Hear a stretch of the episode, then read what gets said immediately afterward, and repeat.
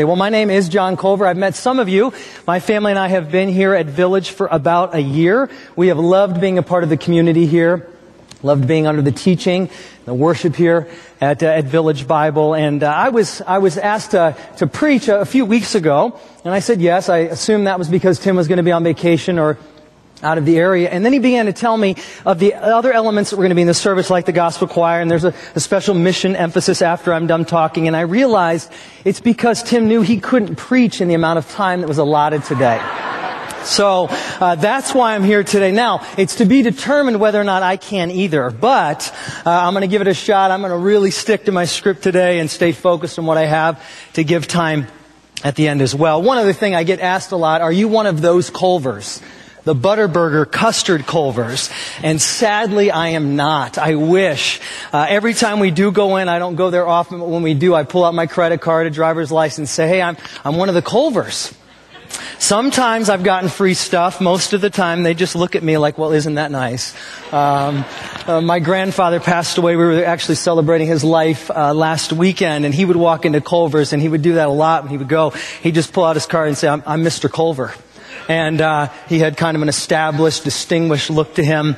And often that would, that would work for him. But I'm not. And so, uh, what you have is just a regular Culver here today.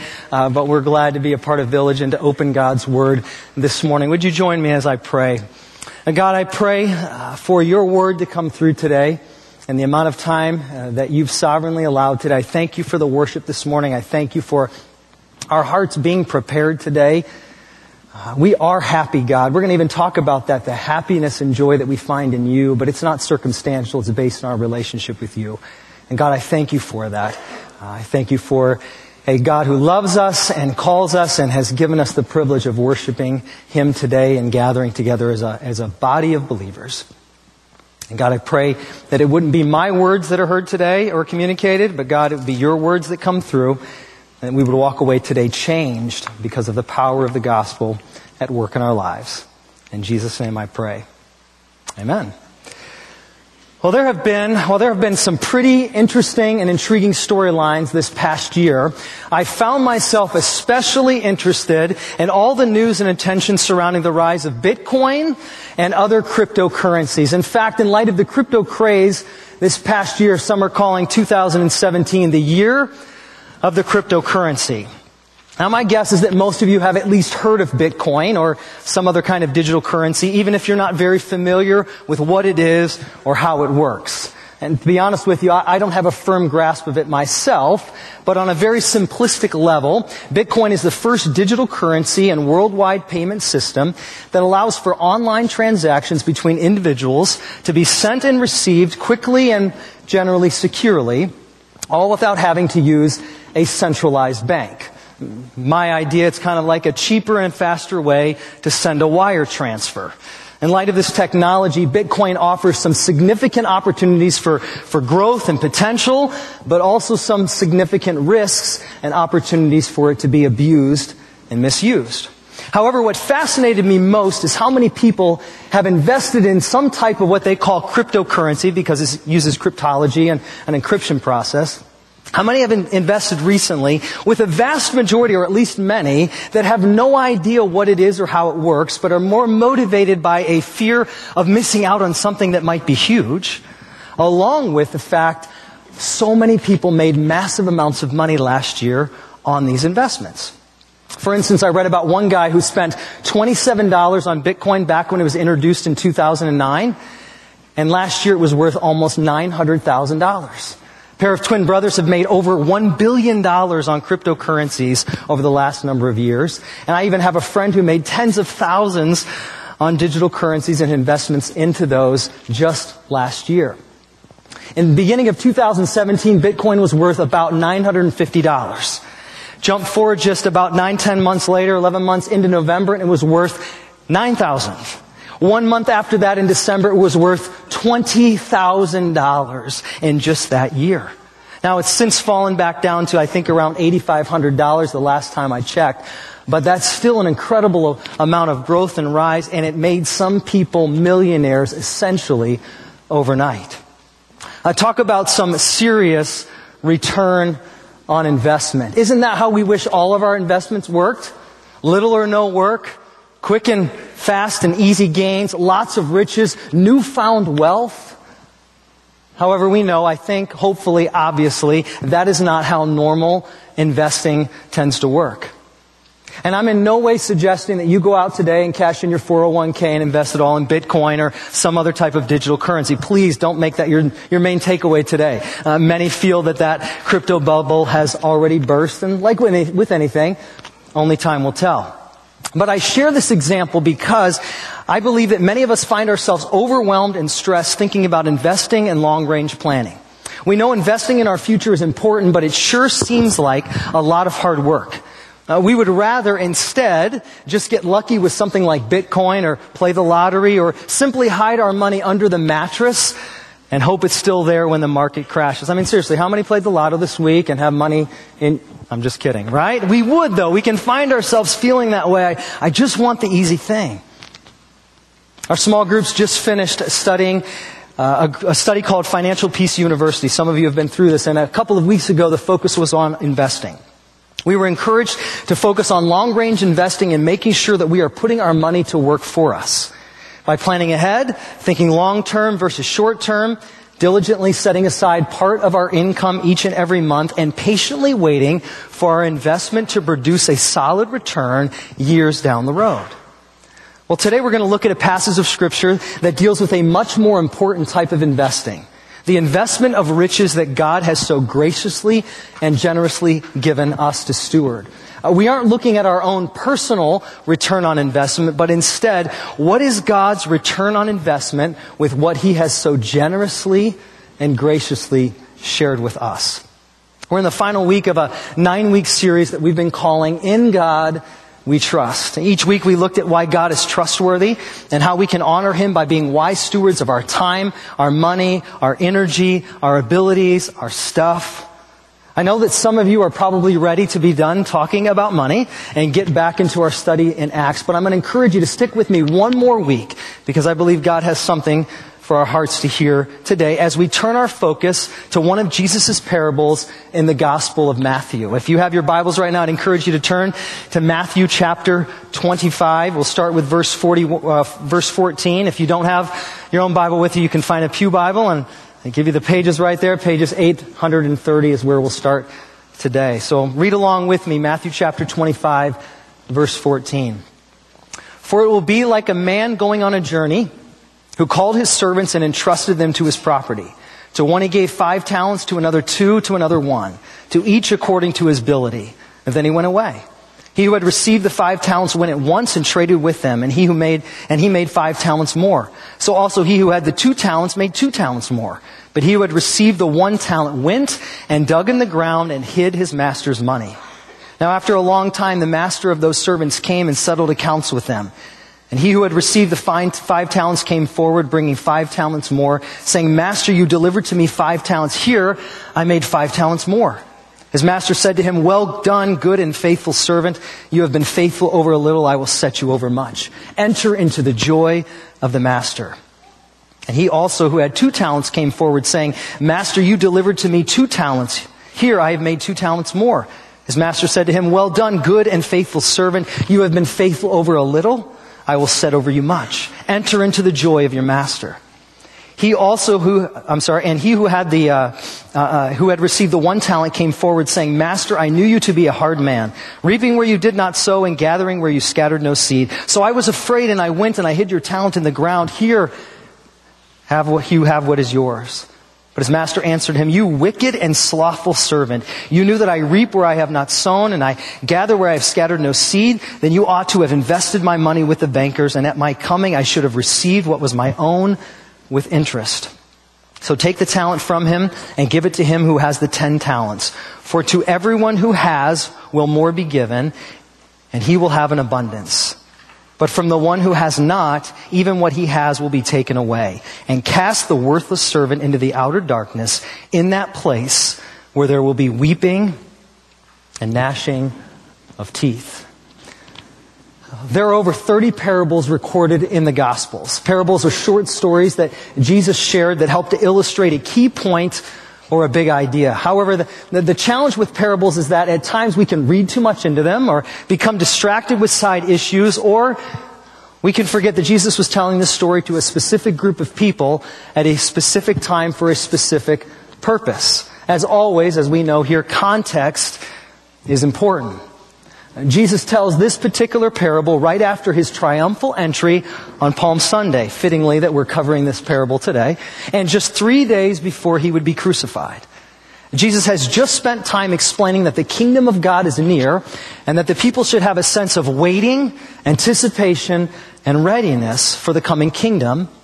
He reminds his followers that no one knows the day or hour that the Son of Man will come and return, but they need to be ready. In this parable, we see that a big part of the preparation is by trusting God, by stewarding well the resources He has provided, and understanding that the kingdom of God is both now and to come. Theologians have a way to describe this by, maybe you've heard this, the already, not yet. We're already living in the kingdom, aspects of the living, uh, of, of the kingdom, but the full manifestation, the full expression of God's glory, as we will see revealed in His kingdom, is still to come. So in a sense, we live in a little bit of like a tension between two worlds. And yet what we need to understand is in this tension, we are not living in a holding pattern. Here some people say, well, I'm just, I'm just getting through this life, you know, so I can get on to real life, heaven. Now, real life is heaven, but so is now. This is eternity present. There is an eternity future as well. The kingdom of God is both now and to come. What we do now, friends, echoes in eternity. It matters. What we do now has an impact. So I want to draw just three things out from this parable today and then end with a question today. Try to keep it simple and moving, but hopefully to see what God's heart for us is today. And you can follow along in your outlines if you would like. The first thing we see here is that God invests riches and resources, resources and riches in us for kingdom growth. Don't miss this here that God makes a significant investment into us. In this story, the master is represented, Jesus is represented by the master, and, and we are the servants and the people. So as we follow along, keep that in mind. Here we see the master made a significant investment of riches into his servants. Uh, Jesus' disciples and followers would have heard this story, and right away they would have understood this was a huge amount of money. This was not some small investment of like, hey, here's a few dollars, I'm going to be gone for a little while. Good luck with that. I hope it works out for you. A talent was a weight of measure that would have equaled around 20 years worth of wages back then. That's a significant amount. In our day and age, if we take even just the median income across the country, I think I heard it said a few weeks ago was 50,000. I believe it's double in Sugar Grove, so let's be conservative, 50,000. We're talking about one talent being worth about a million dollars a half a lifetime worth of wages if we consider that most people's working ages are, are 20 to 60. So 1 million for the low, 2 million, 5 million, double those, potentially a large amount of money. But whose money was it? The master's. It was a significant investment of the master, but it was all his money and his resources. You see, we work for the master, not for our own selfish purposes. We've been talking about that throughout this nine week series. This idea that we are stewards, not owners. Don't miss that. We are here to steward and manage what God has given us. It's for His purposes, not for us. The money that is given to the servants is not their own. The money they earn with the capital is not theirs to keep.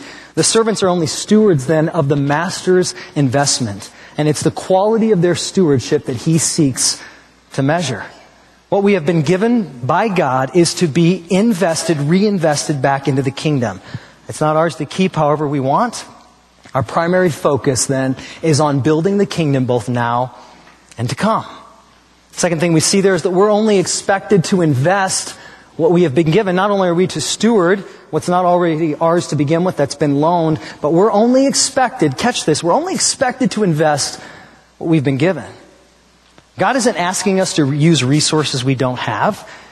He's given us everything that we need. We spend far too much time imagining what we could do, if you're like me at least, what we could do if I had more. If I had more, God, I could do so much more for you. When God has given us everything that we need now. We need to stop comparing ourselves to others, imagining what we could do if only we had been more, and begin to focus on investing what God has given us. You see, the master is not just interested in the return, or he would have given everything to serve to the first servant, right? You see that? Instead, he spread things out. He's entrusting his affairs Uh, he's entrusting his estate so that they are involved in his, in his affairs. Don't miss this. This is not primarily just about what kind of return God's going to get on your, your, your uh, return on his investment. This is primarily about his relationship. He's investing into you. He wants to help these servants develop them as people. He's just as concerned about their character development as he is about the return that's produced. And we often reverse that. We get so focused on what I get done what I can accomplish, what I can do for God, that we forget that God wants us to be like Him, in relationship with Him, in His presence. He does expect a return, and there will be an accounting, but the master is primarily in, in interested in what kind of person that these servants demonstrate themselves to be. You know, it struck me this week as I was thinking on this and trying to wrap my mind around that because I, am a doer, like probably many of you. I want to get things done. I want a list. I want to check it off. I want to have a goal. I want to go after something. I want to get things accomplished. And it struck me as I think about God's kingdom, kingdom growth and the advancement of the kingdom is just as much about our own personal growth, sanctification, and holiness. God's interested in us. He's invested into us. It has more to do with our faithfulness than it has to do with our accomplishments. Tied right to that is the third point under, under point one is we are not all given an equal investment. This point makes us all, if we're honest, a little bit uncomfortable. There's a little overlooked phrase there in verse 15 that says, each were given according to his ability. You see, the master understood that the one talent servant was not as capable of producing as much as the five talent servant. And right away we want to protest this as unfair. Wait, that's, wait, God's equal. Everything's supposed to be fair. Yet we know from our own lives and from our own experiences that this is true.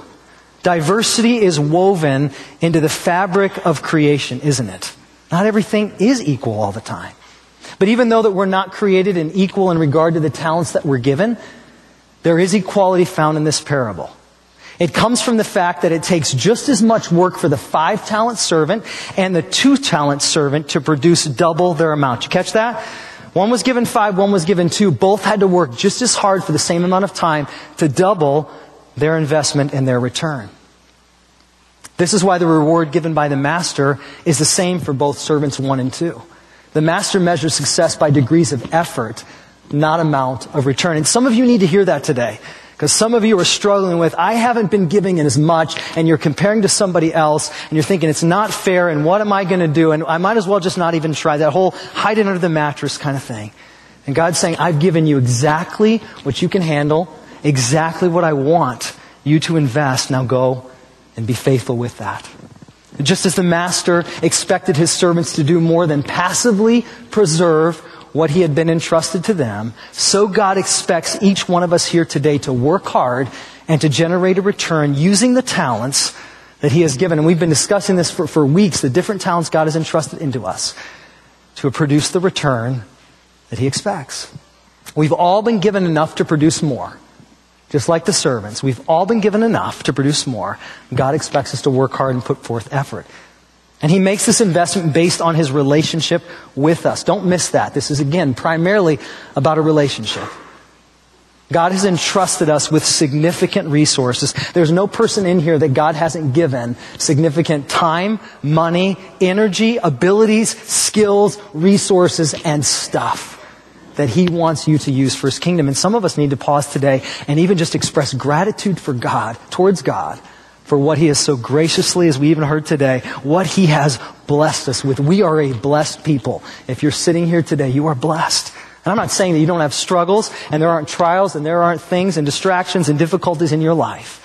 But God has blessed you.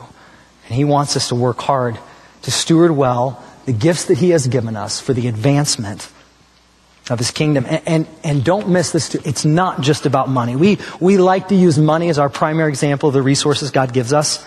And he does, and he wants us to use that, and scripture's full of it. But it's just as much about those other areas of our time, our abilities, our insights, our wisdom, our other giftings that God wants us to use to make a return on that investment. Because it's not just about how hard we work.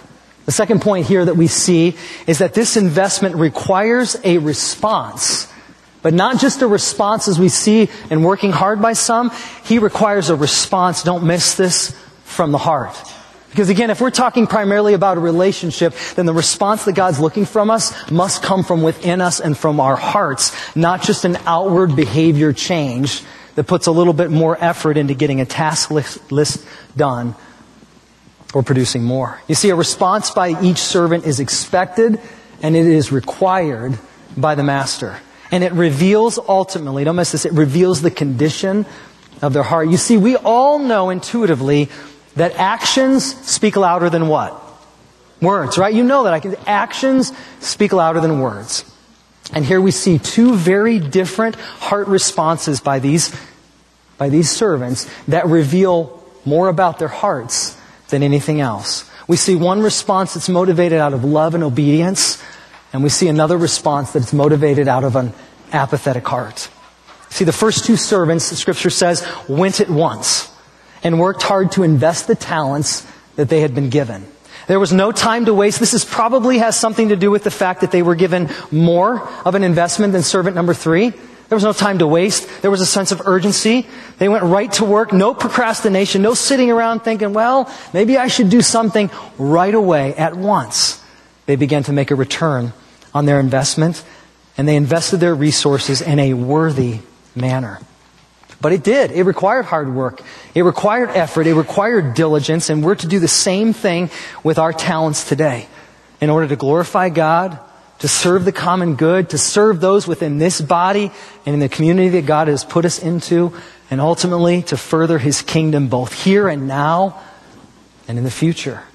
You see, biblical success is working diligently in the here and now to use the gifts and resources that God has blessed each and every one of, of, of, us with to produce the return expected by our Master, our Lord, and King, Jesus Christ. So, what do our actions tell us? What do the actions of these servants tell us? Well, I think the first two, I believe it shows that they, had, that they were faithful to the Master, and ultimately that their hearts are filled with love and trust.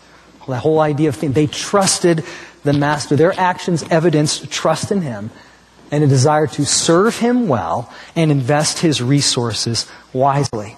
I believe they loved him. They loved him and they trusted him. And they ultimately valued their relationship with him. They saw what he was doing towards them as an act of trust, empowerment. His confidence was infused into them. However, servant number three, we see that he responds in an extremely different way, doesn't he? He responds with an apathetic heart. He simply buries what he has been given. He had the same amount of time as the other two servants, a long amount of time, but chose to do nothing. And I tried to think, you know, try to put myself in his mind, not trying to read too much into this, but you start to speculate. You know, was he ticked off because he'd only been given a small fraction in his mind or less than what the other servants had been given? He watched the others get five and the next guy get two and then he's handed one and right away he's going, yeah, I figured, of course. And some of us have been there. We've gotten less than somebody else, and you know what's in your heart, what's revealed right away. A sense of injustice, and this isn't fair. Maybe he was bitter or held a grudge against the master from something from the past. Maybe he was afraid and not confident in his own abilities that he would lose it or that he would be punished if he didn't handle his investment well. Or maybe he was simply unmotivated because it wasn't his to begin with. Whatever. It's not mine. Doesn't matter what I do with it. I'm working for somebody else who's going to benefit. How's this going to work out for me? He could have done so many other things with the money and the resources he was given, but he did, catch this, he did nothing. As I reflected on my own heart this week and I thought through my response to what God has given me, I find far too often that my own response can be apathy as well. Apathy towards God, apathy towards the resources and possessions and things and stuff that God has given me or the abilities He's given me. I can find myself apathetic in the relationships around me. Catch myself if something doesn't go, but whatever. Whatever. That's fine. Yeah, I'll do whatever. What does that mean? I'm not happy I'm annoyed and now I'm withdrawing and pulling back. I, I can do that in relationship with my wife, my kids, and others. Fine. Yeah, whatever. Whatever does not mean whatever, okay? We know that? You know what the opposite of love is? It's not hate, is it? Hate still has emotion. There's still something there. There's something burning in me. The opposite of love is what? Apathy. Whatever.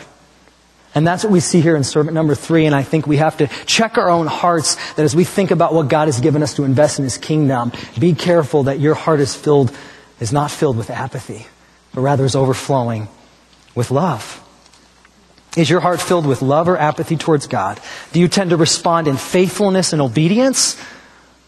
Or do you tend to respond with apathy? I, I don't think it takes much longer than a few minutes of reflecting on how you spend your time, your money, and how your heart, your heart responds to what God's calling you to do or a conviction of His Word to know that if you're prone to be loving in that response or like me at times, apathetic. But as I thought of this, I tried to go a little bit deeper practically and I thought, okay, if, if our response is, is about love and it's about not apathy, then, then I think it really comes down to whether or not we see God as a taker or a giver. I first heard John Piper use this in a, in a different passage, and it really stuck with me. Do I see God as a taker or a giver? And I think this helps us to know whether or not responding with love or with apathy. If I see God as a taker, then I, and God's out to take what He has from me. I, he, he's, he's out to get it. And I, have got to hold closely and hoard what I have because I don't know when I'm going to lose it. It might run out or He might punish me for some reason and He'll remove that from me. And it's just kind of there. And at any time it can be taken away. Those resources are going to run out. And so, you know what? I'm, I'm going to kind of hold pretty tightly to that. I'm, I'm not going to hold loosely to my stuff because I don't know when my stuff's going to be gone. Does that make sense? As opposed to if you see God as a giver. You see, God, that He is inexhaustible in His resources and riches. There's no end to what He has. He gives and He gives and He gives and He gives and He gives and He gives and there's no limit to that. And I know that I can't outgive God because He's the giver of all good things, similar to how I want to give good gifts to my wife, to my children, to the people I love, I want to continue to bless.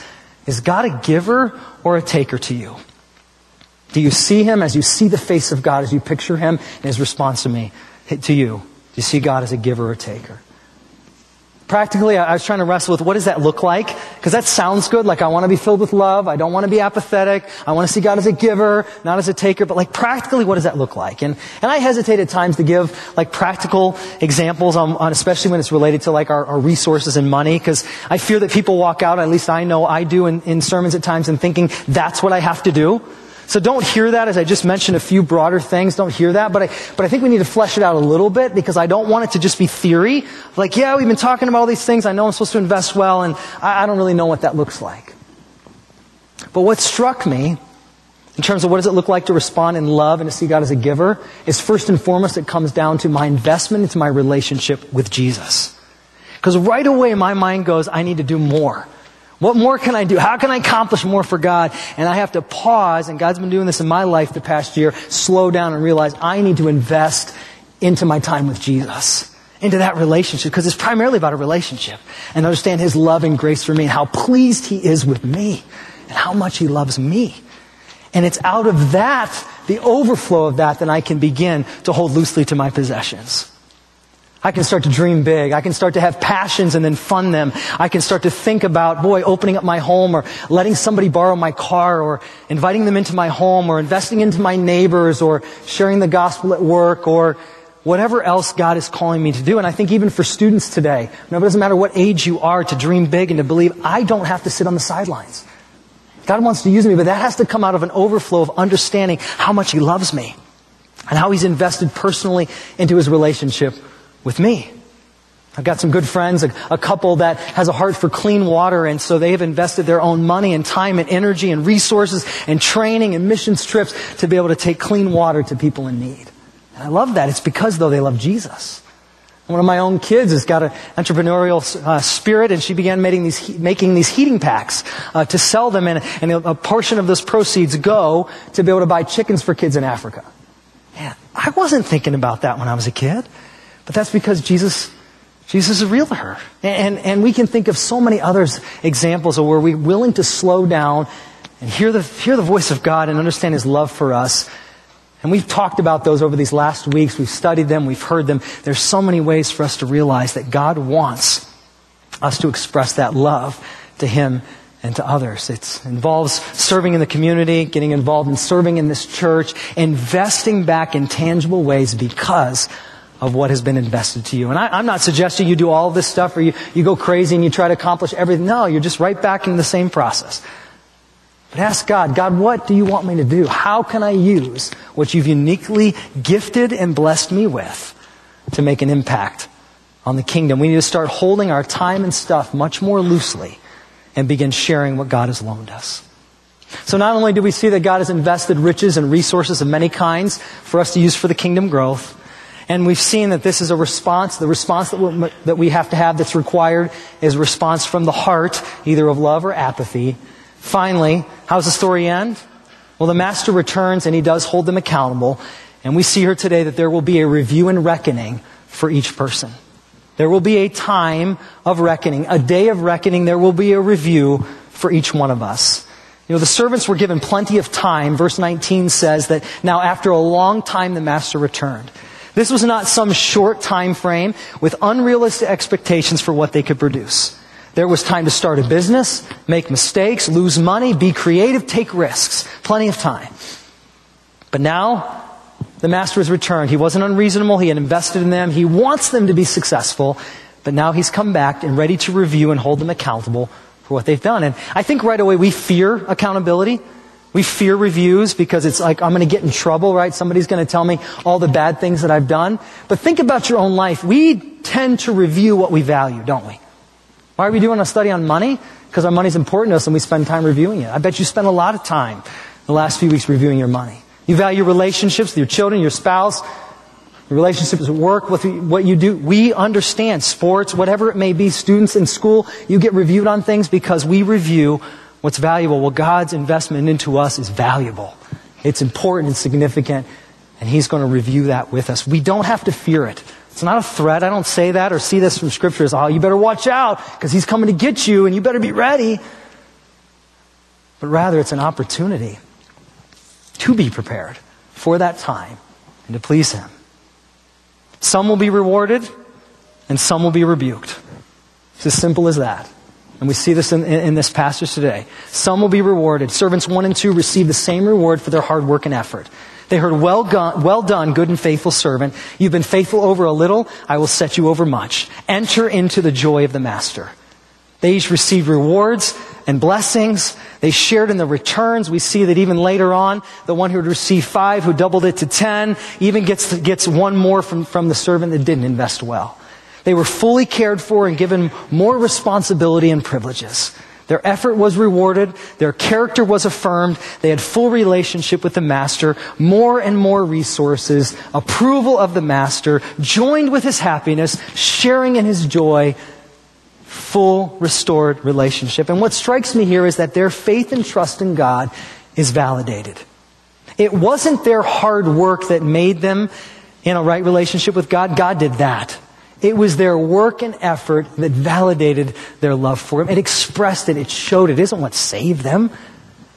It's what validated their open and honest and true and genuine faith in the Master. I was also struck by the phrase, faithful over little. Did you catch that? I don't know. When I think about little, I don't think like a million, two million, five million. Did you catch that? You've been faithful over little. The guy had five to ten million dollars in our, in our, that was a little, and you know what hit me? What does God want to do, but I think so small?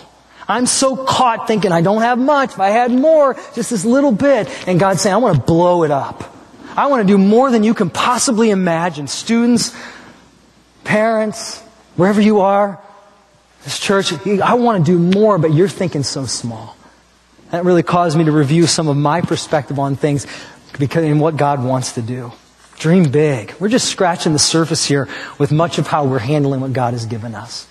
But even though we're not, I'm sorry, oh, wrong note. But remember, it wasn't just about the ROI.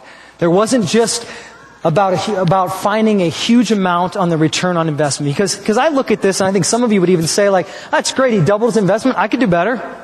Really? That long time and all he did was double it? Come on. You know, Ramsey's been teaching us it can be way more than double down the road. All right? No, no, no. It's not about the amount, right? The primary focus is on the relationship. They understood that the master trusted them when we're anxious to please him.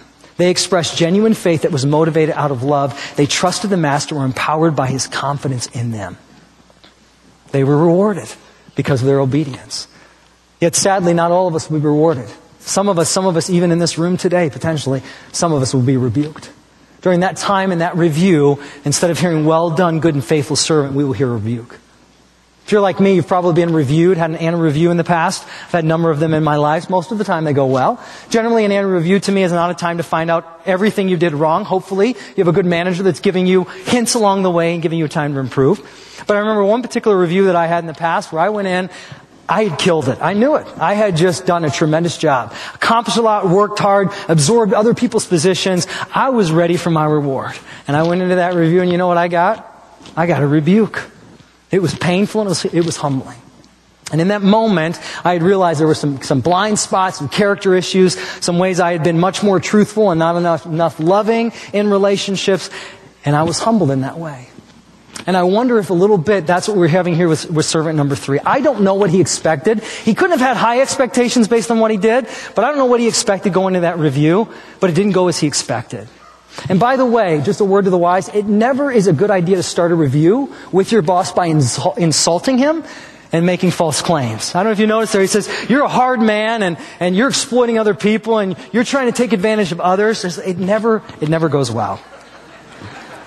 See, this, this servant got a response of worthless and lazy, slothful. Why was it such a harsh response, an appropriately harsh response? Because of the way the servant handled the investment of his response to, and his response to the master. He didn't trust the master. He didn't understand the master's heart for him. There wasn't a relationship built on love and trust. And so in that moment, he used excuses and shifted the blame. When the master returns, the, the servant basically says, Culver paraphrase, I know what a jerk you are, making people do your work for you, and I was afraid that if I screwed up, you'd punish me. Because that's how you are. So here's your money that you gave me. But the master calls him out on that excuse. He says, if you were so afraid of me, the very least you could have done was put my money on deposit in the bank, which back then would have been discouraged because it would have been seen as exploiting others. He said, the least you could have done is, is, is exploit others if you think I was exploiting you. But you didn't even do that. Instead, to spite me, you didn't put the slightest thought or work or use what I'd given me, given you. Instead, you just buried it. What a waste of time and life. You see, the master dealt harshly with the, with the servant and commanded that he be cast into darkness where there would be weeping and gnashing of teeth. It's hell. Be honest. And, and the question is, so did, did the servant lose his salvation? Was he saved? No, that's the wrong question. The servant never had salvation. He thought he possessed faith, but he really never understood. He was never truly converted. He never really was in a right relationship with the master. And in that moment, he understood his rebuke had far reaching implications and costs. And I wonder if some of us here today are going to be, be surprised in that review as well, thinking that we are ready, oh, God will be happy with this, my stuff. And in that moment be rebuked because he'll say, I never knew you. I mean, there is a heaven, there is a hell. Heaven is fully in the presence of Jesus. Hell is the worst part of hell. Do you know what that is? It's the absence of Jesus. That's the worst part, is Jesus will not be there. And what we do now makes a difference in that process of accepting Jesus as our Lord and Savior. In fact, number three's talent was taken away and given to the one who had ten. Not only did he, he, he lost it, it was given away and invested with someone who would do a better job. Don't miss this. The unfaithful servant in this parable didn't so much as waste the master's money, he wasted an opportunity. As a result, he was judged wicked and lazy. We are responsible for what we do with God's resources, and one day each of us will be held responsible. As I finish, I just close with this question Are you ready for the return of Jesus? Just a moment, Dave's going to come and, and give us a missions focus today, another opportunity to even think through investing what God has given us, but I don't want us to leave without that. Do you know that Jesus is coming soon? Are you prepared for his return? And here's the question. Are your actions evidencing that? Because we know that actions speak louder than words. Are your actions evidencing that you believe that Jesus is coming back soon and he's taking us, taking us with us. Do you understand that your eternal investments have a much higher ROI, return on investment, than your earthly ones? By all means, plan for your retirement. By all means, give it everything you have, but are you spending just as much time focusing on eternal treasure that won't corrupt, that won't fade away, that won't rust as you are your earthly possessions? Am I focused as much on, on what God's kingdom and the build, building of that is? I am my own diversification of my portfolio. I mean, that was, that was convicting to me today. And finally, and with this thought, While work and hard work and effort are required, and we see that in this passage, it is not just about trying harder and doing more good and accomplishing more for Jesus. Bottom line is, is we need to be more like Jesus, not do more for Jesus.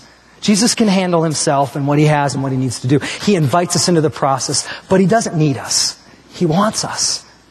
You see, Jesus became unworthy when he should have been counted worthy.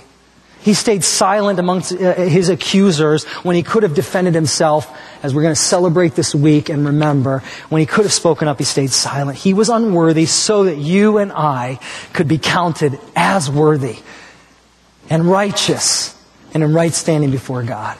And that's what he offers us today. Not to try harder, not to do more as much as hard work is required, but trust me. Do you trust God? Are you ready for his return?